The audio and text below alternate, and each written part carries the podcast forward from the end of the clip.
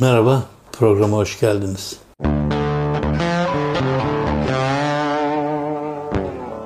Evet, bugün size iki diziden bahsedeceğim. Bir tanesi son günlerde çok konuşulan Kulüp dizisi. İlk 6 bölümünü izledim. Gerçekten çok başarılı bir dizi yapmışlar. Türkiye standartlarının üstünde diyemeyeceğim. Çünkü bu standartlar bizde hep vardı. Fakat nedense belli bir yaş grubunun filmleriyle, dizileriyle oyalandık ya da televizyonlara uygun abuk subuk dizilerle uygulandık. Bu dizi bir televizyon kanalına yapılsaydı Netflix yerine oynatılır mıydı? Hiç tahmin etmiyorum. Çünkü biz suçsuz bir milletiz. Kendisiyle hesaplaşmayan bir milletiz. Ne Yahudilere yapılan soykırımlar, ne 6-7 Eylül'le, ne 1915'le, ne Kürtlere halen yaptığımız baskılarla hiçbir zaman yüzleşmeyen bir toplumuz. Bu olacak mı? Mutlaka bir gün olacak. Çünkü bu yeni nesiller dünyaya değişik bakıyorlar. Türkiye'ye değil sadece.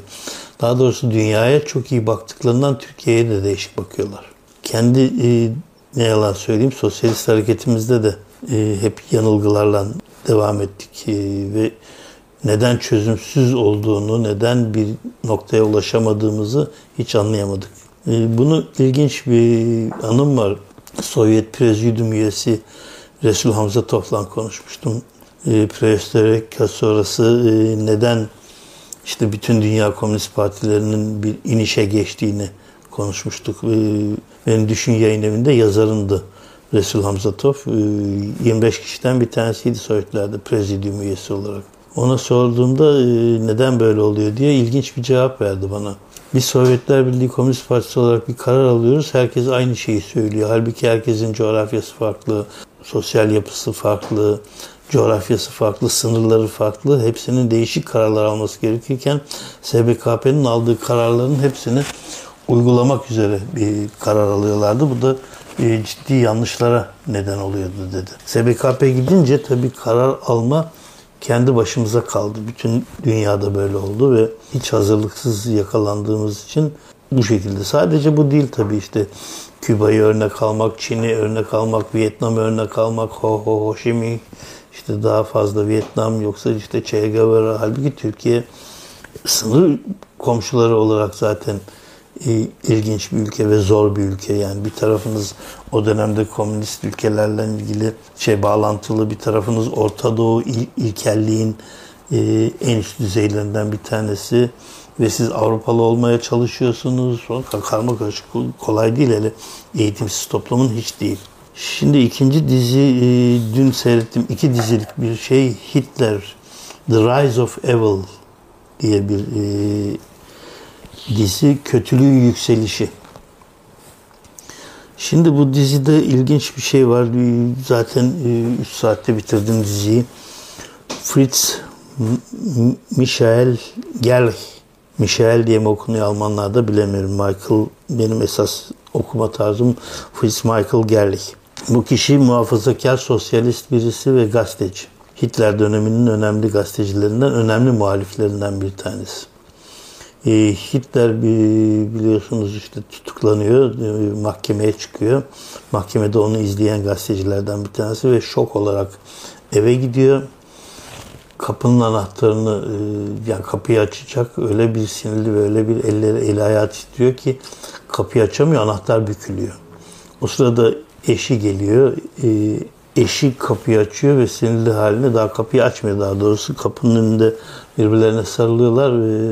Sophie ile Michael, Fritz Michael ve nem var diyor. Ondan sonrası cevabı çok ilginç ve o konuşmayı, dizideki konuşmayı anlatacağım size. Belki bir takım şeyleri anımsatıyordur. Neyin var deyince o psikopatın vatan hainliğiyle suçlanacağından emindim. Ama onu alkışladılar. Onu alkışladılar Sophie. Hitler mahkeme salonunda istediği her şeyi aldı. Alman ulusunu arkasına aldı ve halkı ona inanıyor. Yargıç bile etkilendi. Bu daha başlangıç. Neyin başlangıcı diye soruyor Sophie. Değişimin. Onu gördüm. O bir insan değil. İnsan gibi görünmek için çaba sarf ediyor. Ama tek yaptığı korkularımızı ve öfkelerimizi keşfetmek. Ve şimdi önden koşan bir canavarın arkasından gidiyoruz. Burayı bir daha okumak istiyorum. Neyin başlangıcı diye sorduğumda Sophie, değişimin, onu gördüm. O bir insan değil. İnsan gibi görünmek için çaba sarf ediyor ama tek yaptığı korkularımızı ve öfkelerimizi keşfetmek. Ve şimdi önden koşan bir canavarın arkasından gidiyoruz. Sophie hiç şaşırmamış gibi cevap veriyor. Olağanüstü zamanların olağanüstü ölçüleri vardır. Bunu bir keresinde sen söylemiştin. Unuttun mu? Şimdi birbirimize her zamankinden fazla güvenmek zorundayız. Bunun işe yaramayacağını sana söylemiştim. Gel içeri, sana bir şeyler hazırlayayım. Kapıyı açmak üzereyken Fritz Michael karısına sarılıyor, öpüyor ve teşekkürler deyip gidiyor. Ondan sonra ilk tutuklananlardan evinden alınıyor ve Dachau toplama kampına götürülüyor. Sanıyorum Dachau toplama kampı ilk kamp açılan ya da o bölgede ilk açılan kamp ve ilk tutuklanan gazeteci 30 Haziran 1934'te öldürülüyor. Birkaç gün sonra öldüğü açıklanıyor. Küllerini karısına teslim ediyorlar. Ve bütün dünya basını Fritz Michael'ı konuşmaya başlıyor. Evet, ilginç, buradaki ilginç nokta şu. Esasında gazeteci olarak benden çok bağlantılı. Çünkü ben 2003'te Erdoğan iktidara gelir gelmez iltica edip iltica dilekçemde dünyanın ve Türkiye'nin başına büyük bir bela geldi. Bunun şu anda hiç kimse farkında değil ama farkına vardığımızda iş işten geçecek demiştim. Çünkü aynı şekilde Erdoğan Hitler'den model alarak ne yaptıysa yaptı. Size şu konuşma bir şey anımsatıyor mu? Tek yaptığı korkularımızı ve öfkelerimizi keşfetmek. Evet, Erdoğan bunu yaptı. Bunu yaparken Avrupa Birliği'nden iyi geçindi, demokratik gözükmeye başladı. İşte Türkiye'deki bir takım solcuları bile, kendine solcu diyenleri bile etkisi altına aldı. Ve birçok seçimi bu şekilde kazandı. Onların yazılarıyla kazandı. Tamam, şu anda o insanlar Erdoğan'ın yanında değil ama olay böyle gelişti. Erdoğan halkın korkularını ve öfkelerini beraber buldu. Halkın korkusu din üzerine tartışmaktı. Öfkesi de dininin hep bir şekilde sömürüldüğüydü. Yasaklandıydı. Sömürüldüğünden çok yasaklandıydı. Oysa ben iddia ediyorum, din Türkiye'de her zaman bir tabu olarak kaldı. Sosyalistler, Marksistler, yani hepsi için söylemiyorum, hepsinin olması mümkün değil ama ateistler ateistliklerini gizlediler. Kürtler Kürtlerini gizlediler. Şimdi belki kızacaksınız ama Yaşar Kemal'in Kürt olduğunu ne zaman öğrendiniz? Ruhusu'nun Ermeni asıllı bir Vanlı olduğunu ne zaman öğrendiniz?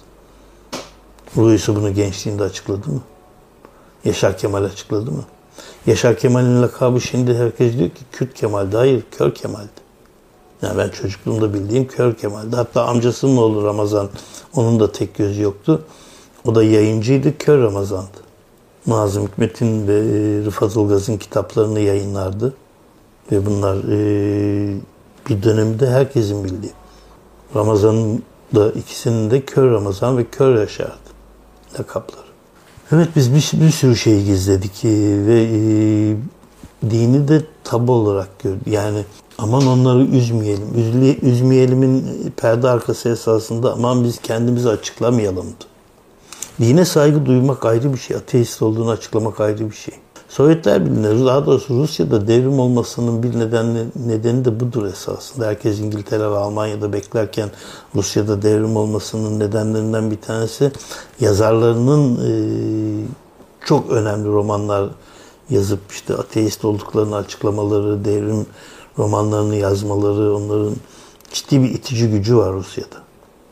Yoksa Rusya sanayi ülkesi falan değil yani. Birden devrim olacağı kimsenin aklına gelmiyor. Ha, buradan tabii Türkiye'de devrim olacak mı? Hayır, mümkün değil. Yani en azından bir 100 yıl Türkiye'de devrim olması mümkün değil. Sosyal devletler zaten kapitalizm devrimin önünü bir anda kesmiş durumda. Yani bir sosyalist olarak benim Fransız işçi sınıfına biraz daha iyi sosyal haklar dışında söyleyeceğim çok fazla bir şey yok. Yani sosyal devletin verdiği imkanlar ve bu sosyalizme karşı bir mücadelenin eseridir. Durup dururken bunu yapmadılar. İşsizlik parasını, sağlık parasını, çocukların eğitim parasını falan filan, bunların hepsinin bir amacı vardı. Sosyalizmde biz ne söylediysek bunları yaptılar. Hatta Avrupa Birliği'nde işte sınırlar kaldırıldı. Sınırsız bir dünya. Komünizm oydu. Esasında komünist devlet hemen hemen hiç kurulmadı. Hepsi sosyalistti. Dünyanın hepsinin sosyalist olması lazım ki sınırsız ve askersiz bir komünizme doğru gidilsin. Gerçekten ütopya, gerçekten çok zor bir şey. Savaşsız bir dünya gerçekten çok zor bir şey. Buna nereye kadar katlanacağız bilemiyorum. Yani en azından ben yaşadığım sürece, çocuklarım yaşadığı sürece savaş bitmeyecek. Kapitalizmin en büyük gereksinimi olan şey savaş. Bu sadece silah sanayinin meselesi değil. Savaş birçok şeyi beraberinde getiriyor. Birçok şeyi beraberinde tüketimi açıyor. O yüzden savaş dönemlerinde çok daha kapitalizm para kazanıyor, emperyalizm para kazanıyor. Yani Türkiye'de bunları yapmak istedi ama artık çok zor. Evet, o bir insan değil, insan gibi görünmek için çok çaba sarf ediyor ama demek işte aynen Erdoğan'ın Türkiye'ye yaşattığı bu oldu. Tabii Erdoğan bundan sonra mahkemeye çıkar mı çıkmaz mı? Aynen iktidara gelmeden önce Hitler de yargılanıyor. Aynı durumdalar. Hiçbir şey değişmiyor. Sanki bilerek bir kurgulanmış, bir hapishaneye düşmüş, bir kendisini bir oradan ilah gibi çıkmış insan olarak baktığımızda Hitler'in çıkışı da böyle. Ve ondan sonra başlıyor işte 33'ten itibaren iktidara geldiklerinde işte o zaman başlıyorlar. Ben bunun tabelalarla bir programını yapmıştım. Bir daha yapmak istiyorum sizler için. Çünkü o program yok oldu.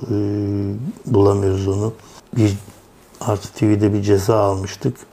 Onunla beraber hepsi silindi gitti. Arşivlemediğim için pişmanım tabii. O zaman televizyonun acemilerindendim.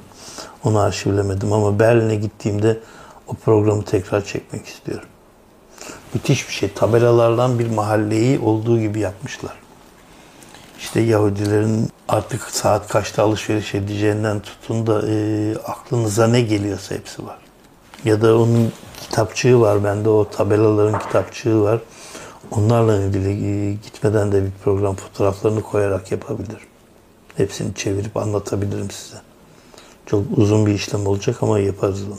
Evet, bir programın daha sonuna geldik. İşte bu iki dizi çok önemli. Umarım Hitler için çok yapıldı ama bu dizide göreceksiniz Hitler'in çocukluğu. Okuduğumuz Erdoğan'ın çocukluğundan aynı. Babalar aynı. Babalar aynı felaket bir şekilde. Birinin işte ressam olması, sanat üzerine düşkünlüğü, Hitler'in yerinin futbol üzerine düşkünlüğü.